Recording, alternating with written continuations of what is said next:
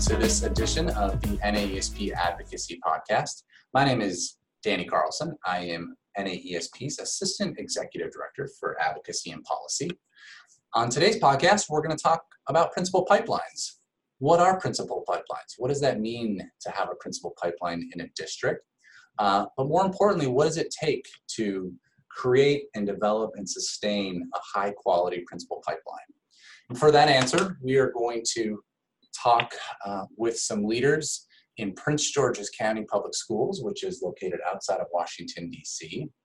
And with us for this conversation today, we have Damaris Blondin-Villa, who is the Senior Project Manager in Prince George's County Public Schools, as well as Dr. Melissa Ellis, who is the Supervisor of School Leadership Programs in Prince George's County Public Schools.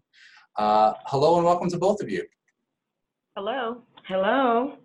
All right. Well, thanks for being on. So we're gonna talk a little bit more about your work in Prince George's County.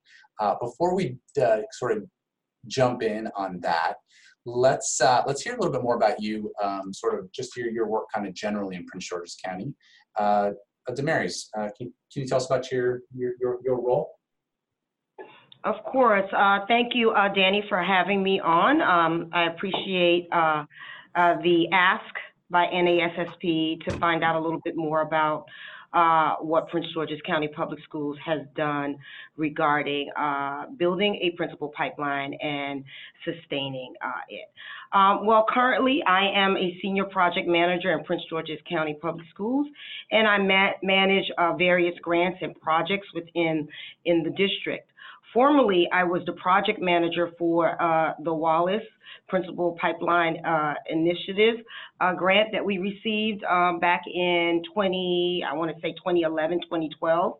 And within that work, I managed a lot of the programming around building and developing some of the work that we have sustained over the past 5 or 6 years within the principal pipeline in Prince George's County Public Schools. So currently I'm managing another grant, which is our Teacher and School Leader Incentive Grant, but really has a direct tie-in to building that pool of principals from our teacher leadership ranks. And so we've gone even now a deeper layer into that principal pipeline and actually starting from the teacher leadership role. So great to talk to you guys this morning about what we've been doing in Prince George's County Public Schools.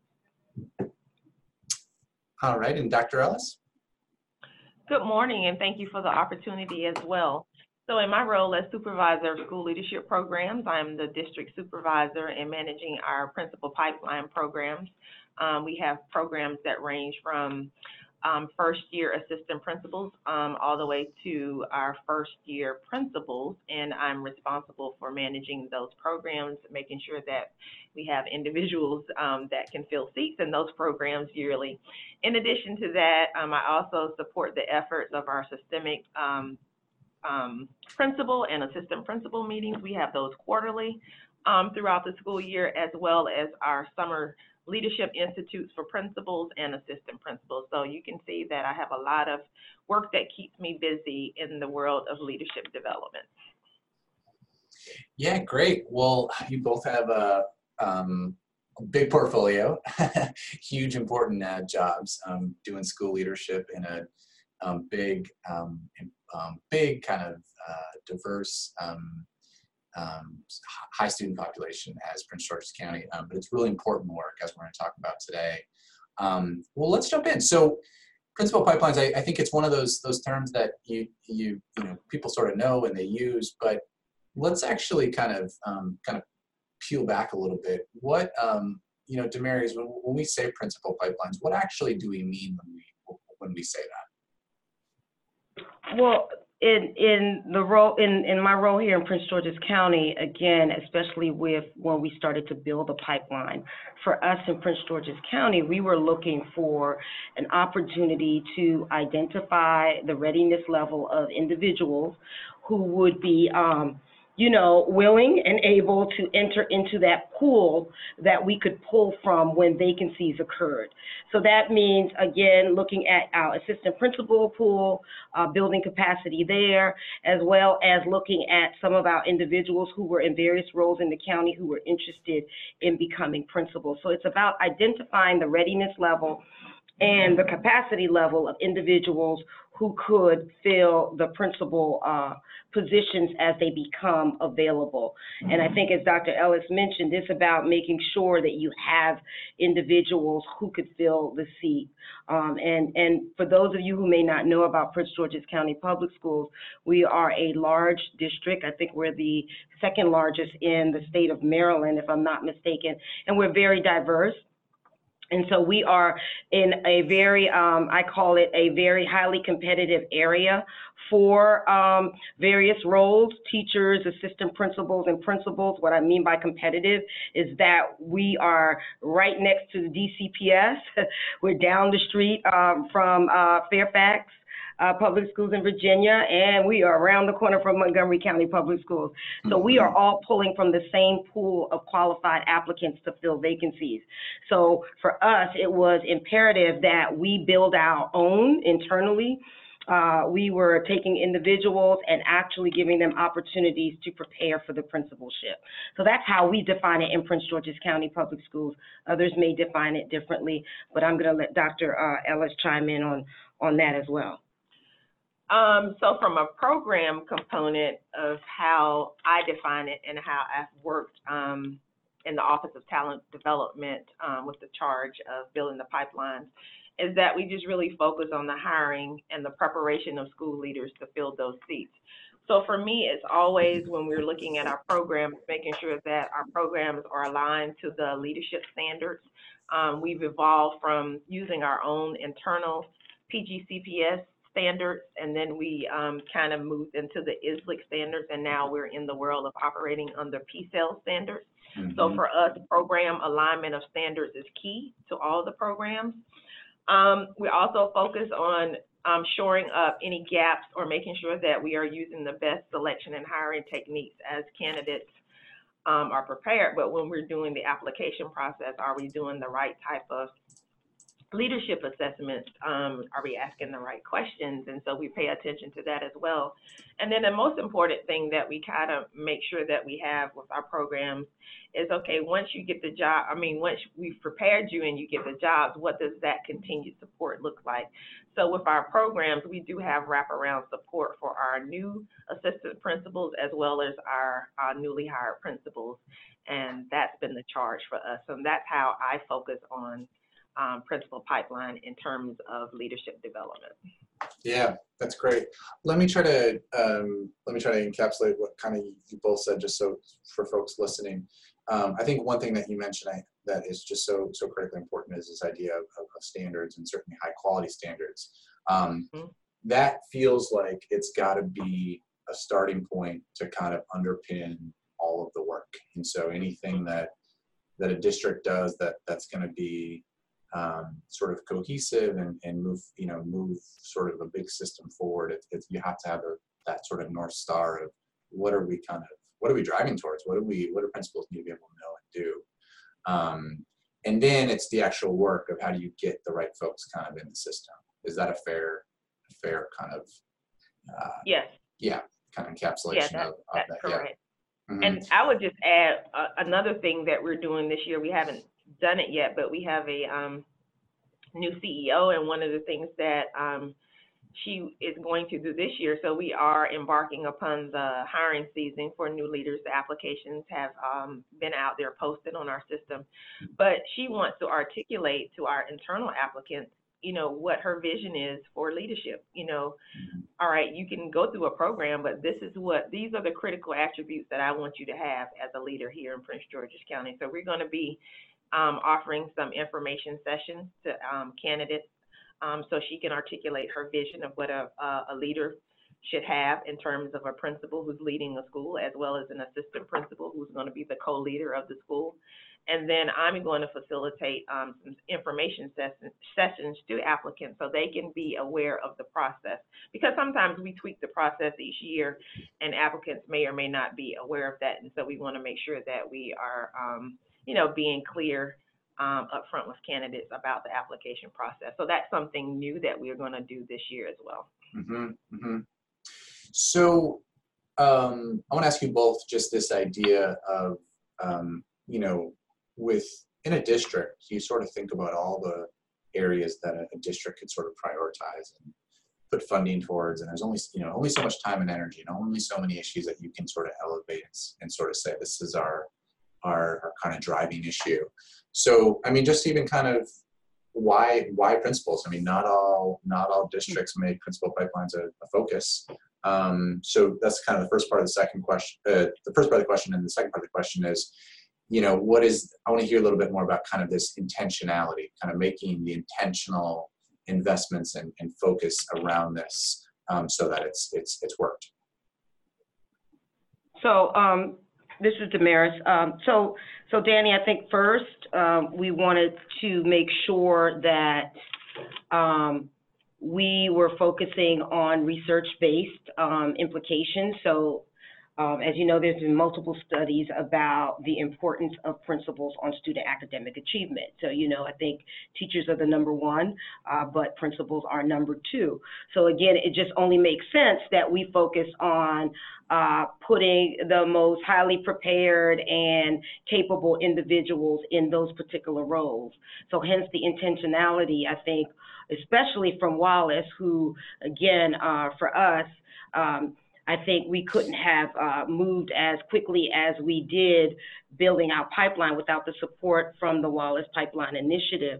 But I think that was primary for us, is that we knew that they had the most impact, second to the teachers, on student academic achievement. So we needed to focus on our principals and making sure we had the best prepared folks in those particular positions. And then going back to Dr. Ellis's comment earlier about standards, we had national standards that told us, you know, what these individuals should be capable of doing as active and sitting principals. And so with us aligning what we wanted for our district, because again, I think people need to understand that the principalship is customized to, again, your geographic, your demographical needs, and what do you want those principals to be able to do should be driven by your unique needs and your unique mm-hmm. school system. So by us using the standards that were there nationally, we crafted our own based on our needs, and then looking at that impact of the principal, and we were able to put in place a pipeline of things and programs that we knew would give us the type of principal that we needed in Prince George's County Public Schools. Mm-hmm. Dr. Ellis, what are your thoughts on that? I ditto my colleague Damaris. I mean, I think for most of us, personally, going through leadership courses and in our doctorate program, Damaris is working on her doctorate, we've all heard this research from Leafwood et al. That leadership is second only to classroom instruction among all school-related factors that contribute to what student learns at school. So it is paramount that you have a skilled leader in the seat. It's not going to move the dial on anything. Any initiative is not going to move unless you have a strong leader in the seat. Mm-hmm.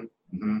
And thanks for the shout out to the Wallace Foundation. They of course have been such a driving force behind, you know, principal pipelines and obviously in just school leadership writ large in terms of elevating this issue and, you know, the sort of the, you know, the research base behind it, but then investing at, you know, obviously Prince George's County was one of the principal pipeline initiative districts, as well as other places like Charlotte Mecklenburg and Denver.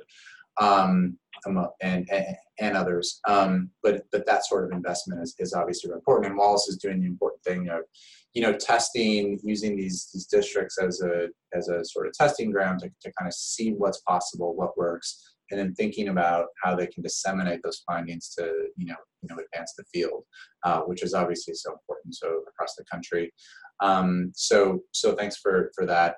And I, it's interesting when you say about talking about making it a priority, and you know, you both mentioned the number 2 most important in school factors is school leadership. It is interesting though that it does take, you know, a district, you know, most districts, let's say across the country, probably know that, you know, the leadership knows that, but that doesn't mean that there's actually programs to really, you know, support principals per se, right? You know, you recruit principals, you hire them, you place them, but then what? I mean, what is the thing? Even though we all know this is such an important issue, and who you put in front of these schools, or who you pick to kind of lead these schools, and the staff development and all the things that principals do. Yet, if a district doesn't really make, you know, that, you know, intentional effort to make sure there's the systems and the infrastructure to get these folks in these schools, to lead these schools, and to support good teaching and take good teaching to great teaching and really lead to, you know, strong student achievement, it might not just happen on its own. You have to kind of create the infrastructure. Yeah, that's a true statement. And while you were talking, Danny, I was thinking about, again, I think what, you know, having the Wallace initiative as part of having Wallace as a thought partner as we developed what we did, I think it made us more aware of, hey, because someone was a great teacher doesn't make them a miraculously great principal. That there were areas that we needed to ensure that these individuals coming into the role had opportunities to build their skill sets around leadership. So if, you know, as a large district as us, we always have people who say, hey, I want to become an assistant principal. You know, I'm ready. And there was never any testing ground, I think. We had various programs over the years, but I think what we were able to carve out during our development of our PPI, meaning Principal Pipeline, was that we were able to be more intentional about the programming. And what did we want these individuals to know and be able to do as they were positioning themselves to get into the roles of either, you know, again, assistant principal or a principal's seat. So I think really thinking about that and districts thinking about, well, how are we doing that? And how are we doing a good enough job? And what are the things that we are infusing into the development of those individuals who will be sitting in your pool and be ready for the principalship when the time comes? And I think part of our work was really recognizing that, hey, we needed to beef up how we supported our assistant principals.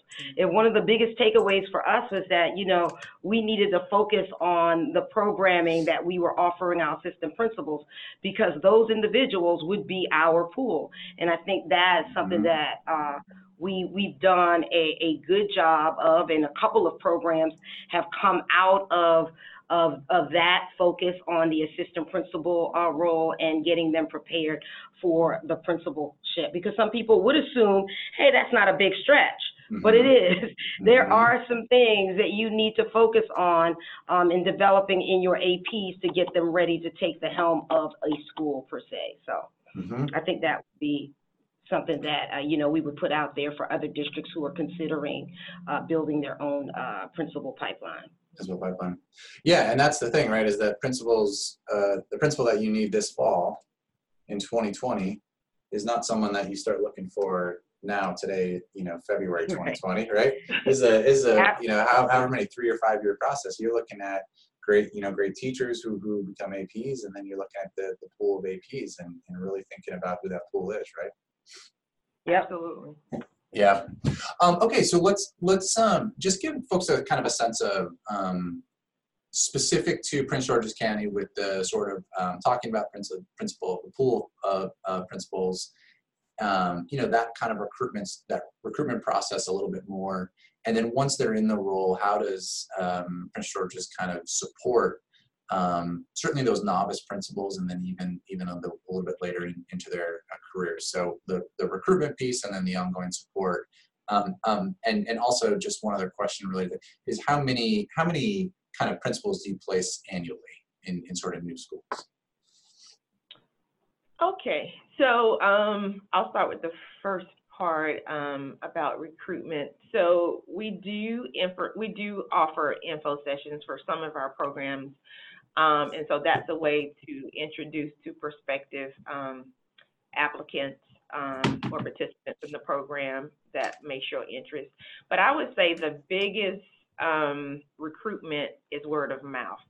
So we leverage the participants who are in programs to be our truth tellers. So they go out, they go through the program, they're able to obtain a position, the majority of the participants, and then they go out and they just spread how this program was beneficial to them. So I would say that has been our strongest recruitment effort. Like I said, we do internal advertising. We do leverage on just observation. So we're out in the field, we visit schools, we have leadership coaches, we have instructional directors, different people in all types of leadership roles. They have an opportunity to see individuals in their prospective roles, and sometimes they can speak to those individuals and encourage them to apply because they can see the potential of the talent there. So that's another way that we are able to tap potential candidates as well, by actually seeing individuals in the field doing the great work. Mm-hmm. On average, we have had in the past, I would say we would hire about 30 plus principals yearly. Okay. This year we were down to 21, I think that's the correct number, 21 this year, which is a little lower. And maybe we should be around the same this year, if not lower.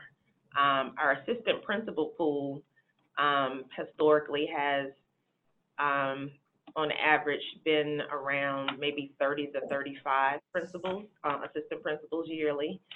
This year was a smaller number as well. We only have 21 new assistant principals this year. And some of that could be attributed to, retirements or promotions. So, and then sometimes principals can put in their budget if they have a little bit more flexibility in terms of student increasing their enrollment, and maybe they need an extra administrator, and so they can purchase the position. So we've had different factors that have contributed to the influx of numbers yearly for the either increase or decline in the assistant principal vacancy. Mm-hmm. Yeah, variety of factors can kind of influence the number of openings. Yeah. And Danny, one of the other things that I think, again, we did early on with the idea of building the pipeline was we established some really significant partnerships with universities. I would, again, that would be probably one of the major components of us being able to build that pool of individuals that would be pulled into our pipeline. So again, we started with these university partnerships, talking to the universities about what we wanted in a principal at the end of the day. And so hence, as you know, usually you have to first get your Admin 1 certification, and that's a series of courses that you take, graduate level courses that you take with the university. So talking to the university partners and ensuring that their programming was aligned to what we wanted was, I think, significant. And then being able to articulate to those candidates who are in those programming that these are partners of ours that we've discussed about what are we looking for in an assistant principal and a principal, and then being able to have those individuals, again, acknowledge or know that we would be looking for individuals that come out of these programs, because we know that, hence, you guys have that robust preparation and understanding of what it's like to be a principal in Prince George's County. So it was very strategic as well, so that when they were ready, Dr. Ellis and her team had a pool of people that knew that they were in a program that was with a partner that was established, that would provide them with the adequate preparation to become a leader. And then these individuals would be, again, sort of like the top the top of the pool to be pulled from if there were individuals who wanted to move forward into the applicant pool. Mm-hmm. So it was really about being intentional about how we sort of like the pre-development of folks, mm-hmm. and communicating those opportunities, again, tying it into the recruitment, communicating those opportunities to individuals who we thought would be most suited to the role and who showed interest in becoming principals. Mm-hmm. Yeah, and that, thanks to you both, that was really, really helpful. Just that you use that word intentional again. I mean, again, if you're kind of not thinking about the whole system, you're not thinking about preparation and what, you know, higher ed is doing, and then you go to your pool and sort of hire folks and they don't meet, you know, the kind of skills and kind of knowledge base that you expect, then you're stuck, right? So you've kind of done that kind of gone way upstream back to kind of prep and said, here's what we need. You have that kind of feedback loop that you're basically the district or the consumer of their graduates, right? Of kind of principal candidates. Absolutely. And so if you're kind of telling not the producer, but kind of that this is what we need, you absolutely can see why that's so important. So you know that's really, really helpful. I was just thinking about when you're both talking, you know, all of the kind of parts of the system. You know, there's so many kind of moving parts and kind of making it work to get to the ultimate point of, you know, hiring and selecting and placing the right person that you want to kind of lead a school.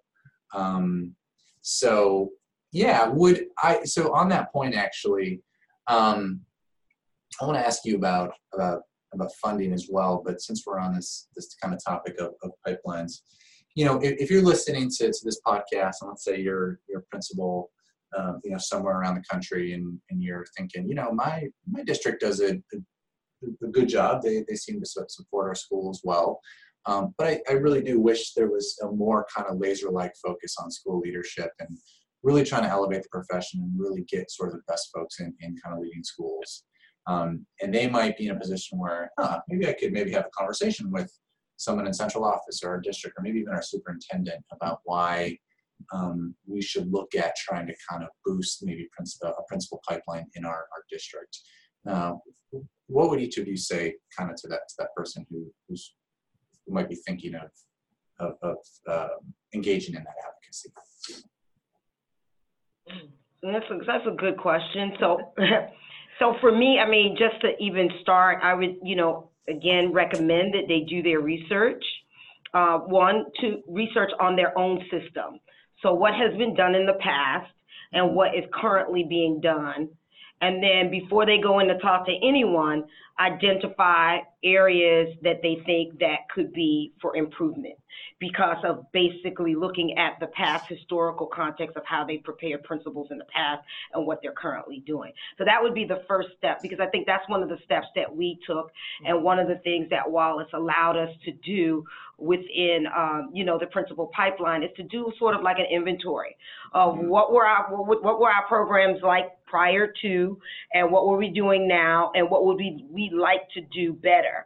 And I think that helps with going into a conversation with central office or, you know, the superintendent with some strategic pieces in place. So, you know, you've done sort of like an inventory of where we are as a school system with principal preference. So that would be the first step. And then the other advice I would give them is there are two documents that I think would be very, very helpful for them to read. With the Wallace work, we did a series of evaluations. It was a really deep dive into the developing of the pipelines with all of the 6 PPI districts. So I would recommend some reading if they had the time. On one of the documents is Sustaining a Principal Pipeline. And that was done by PSA, and that can be found on the Wallace website, because that kind of outlines the journey for all of the 6 districts as they went through building the pipeline.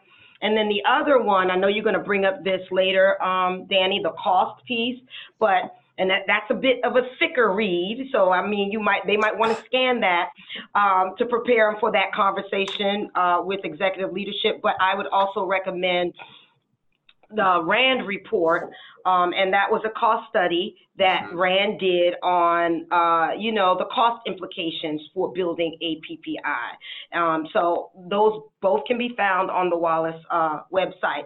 But I would recommend that they read through that and be able to take some notes on that and bring that into the conversation as well. So those would be my 2 points of advice for any principal listening to this podcast and wanting to broach the conversation with their executive leadership. That's great advice. Yeah, I wholeheartedly agree with Damaris on those points. In addition, once you do that internal or being introspective about, to Damaris's point about what your needs are and what are the deficits and what is your desired outcome, I would then look for districts that are similar to your prospective district, and maybe they have a pipeline and there's something that is of interest. Maybe you can reach out and connect with those individuals and you're able to glean more information about some of the challenges and how they were able to, you know, develop and sustain their pipeline. One of the great things for us, the opportunity that was afforded, is that we had the opportunity to visit districts that were similar to us, and we learned so much information from those districts, going to visit Gwinnett in Georgia, and Hillsborough and Tampa and Denver, I'm missing one, and Broward County. The only one that we didn't visit was Charlotte, but so much helpful information shared that they're willing to share with you. So, hey, you can't beat that free information. And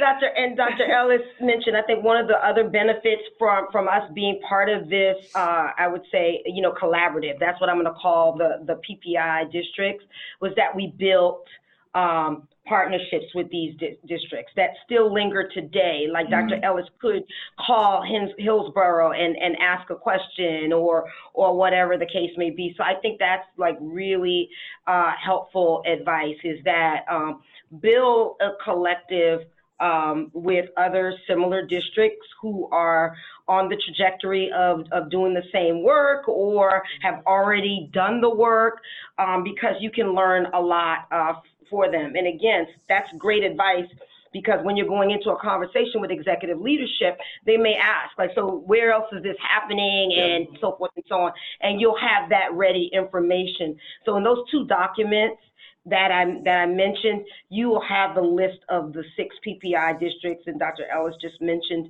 I think 5 of them, and then she also mentioned the PSI, which is the Principal Supervisor Initiative District. Broward County was one of those. We were able to establish a great relationship with them around building principal supervisors, because in the work of building the PPI, we realized, okay, now we need to start to build a pipeline for folks who are going to be able to supervise all these wonderful principals that we're building. And so the Principal Supervisor Initiative was introduced to us through the Wallace Foundation, and we were able to do some work around that. And there's a whole slew of districts who participated in that work as well, and we were able to build relationships with them.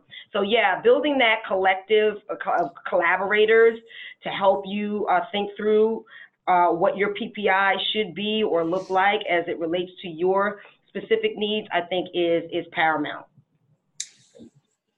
Yeah, that's great advice from both of you. I think those are, I like, it's very, it's concrete and specific, but also really good, because I think, you know, the idea of, you know, doing some research and having some of that, those ideas to come to the table is really smart.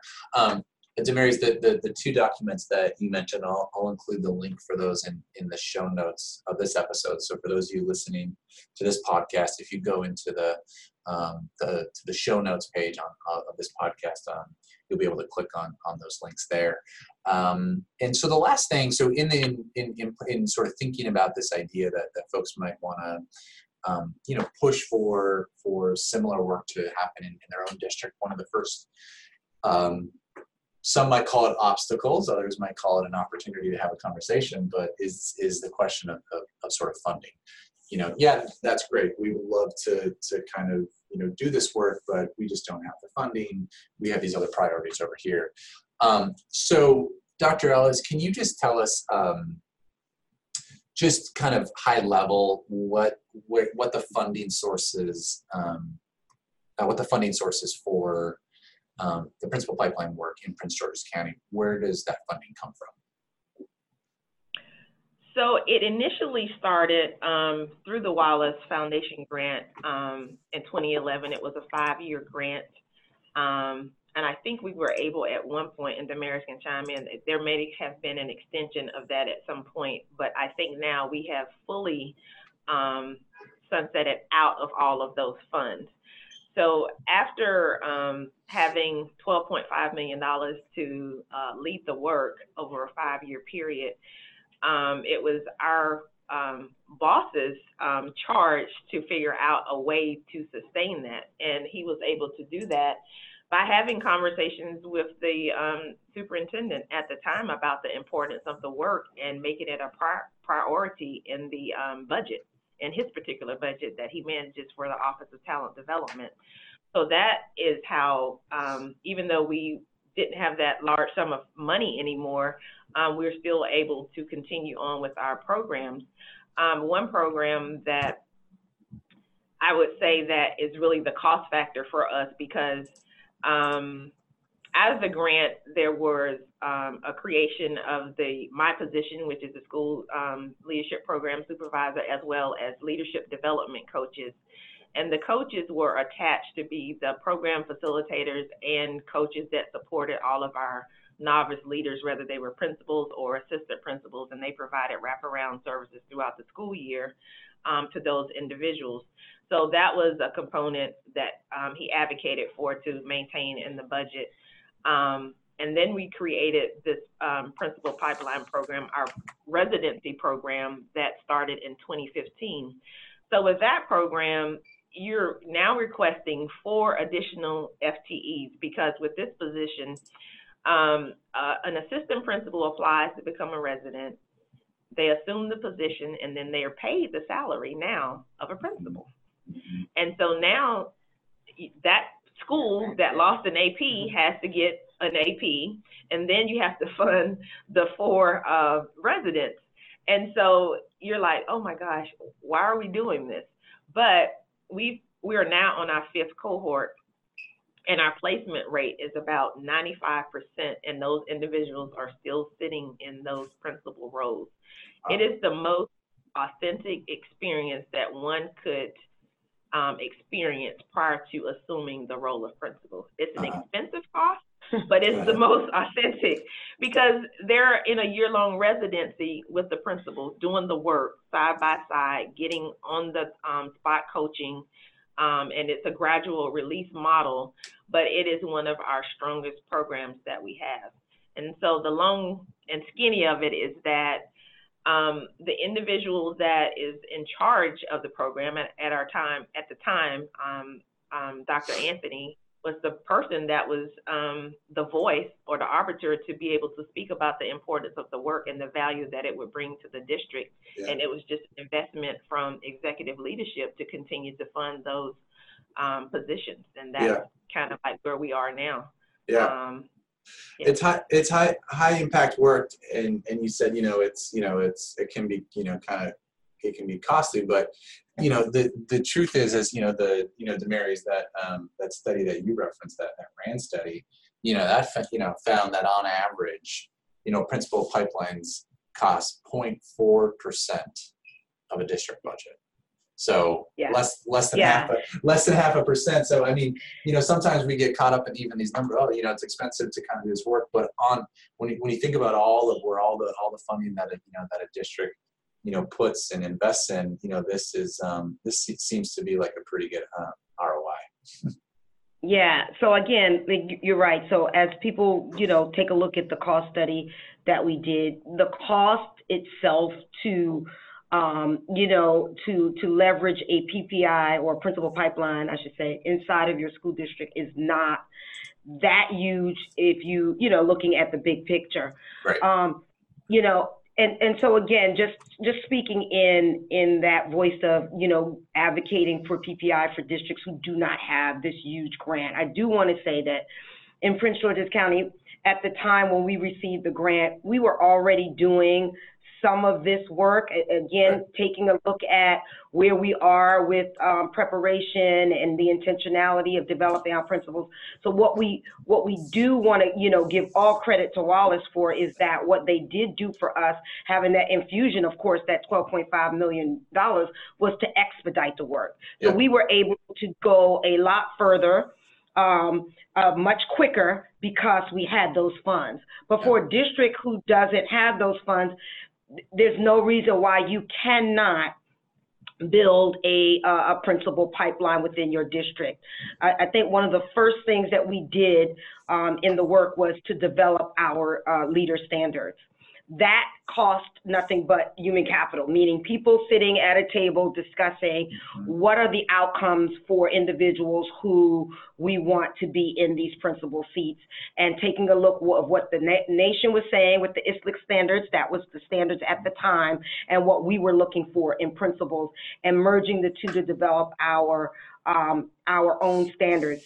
Since then, we have, you know, did a crosswalk, and we are now using the PSO standards to guide our leadership development in Prince George's County Public Schools. But again, that didn't cost any money.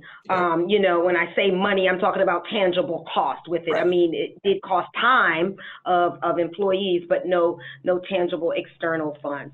And I would say also, you know, looking at how you are managing your internal resources already, the ones that you have. So we did, you know, leverage some of our Title II funds at the time and put that with some of our Wallace funds. So taking a look at what funding sources that you currently have and that you could manipulate in various ways to get started on, you know, whatever you feel is the priority, you know, in getting that kickstart of a PPI. So I do not want people to be discouraged after hearing about our work. You know, we had $12.5 million. There's some things that were done, again, prior to, and even when we had the Wallace money that did not have huge costs aligned to it, and so, you know, those things could be done. And then also, if you do have a small bucket of grant money, my advice is to think about how you're going to use that money with the end in mind. One of the things we did was we thought about sustainability very early on in our programming. We knew that the $12.5 million was not going to be there forever. So what Dr. Ellis referenced was that, you know, all of these programs that we may have paid initially partners to help us write and develop, we knew that at the end of the day, we needed to own these programs. We needed to have the FTEs in place to continue to implement these programs. And again, having that individual, you know, in place to have those conversations with executive leadership to ensure that that would happen, that you know, those things happen. So we have the staffing now to continue to run these programs without having to pay an external partner to help us to run. We tweak and edit the content as we see fit based on the needs, the changing needs in the district, because we own the curriculum. So that would be another piece of advice that I would give to any school district who's listening, that if they wanted to do their own, you know, pipeline, it's okay to get a partner to help you get started, but also be very clear to that partner that you will own your curriculum, and you will own all of the elements and have the right to adjust as needed. And that way you do not have to incur these ongoing costs that can be sometimes tied up into some of the work when you're doing principal pipeline or any type of leadership development work, to be honest, in a school system. So sustainability being part of any of the thinking that you're going to start. And the last piece I would be mindful to mention, especially related to cost, is to build your internal partners. And that, you know, most of the time people think about partnerships, external, and I mentioned the university partners, and we have a great relationship with our university partners, but building internal partners as well, meaning large school districts like us, we could tend to be siloed. Every division is doing their own thing, department is doing their own thing. One of the things that we tried to do is to build partnerships internally. We tried to build partnerships with our curriculum and instruction. We build partnerships with our IT, because you're going to need those folks as well. So making sure they're part of the conversations as you're building the pipeline is very, very important, because those people are going to be the folks who could help you sustain fiscally the programming or the wraparound supports that you need for the programming moving forward. Mm-hmm. Mm-hmm. Yeah, that's great advice, and those are very all tangible, really kind of turnkey ideas that I think folks will find really, really useful. I just wanted to quick say your point on the the standards piece is really smart in that that doesn't necessarily take new dollars. I mean, that can start with a conversation around the table, and even what are the current standards in our district, and this is an area because of kind of PSEL and those which were released a few years ago, and sort of states and districts adopting those. I'm not going to say you can sort of adopt them wholesale, but starting with either PSEL standards themselves or other districts that have basically done a variation of them. It's pretty low hanging fruit in terms of it's there, and you can start with those and get sort of as a way to react to something. And think about how those could potentially become the the sort of North Star for kind of what your district would want to do on a principal pipeline. So and then the last thing I just want to highlight that one of you said, I don't remember which one of you said, but just is the highlighting of the Title II funds.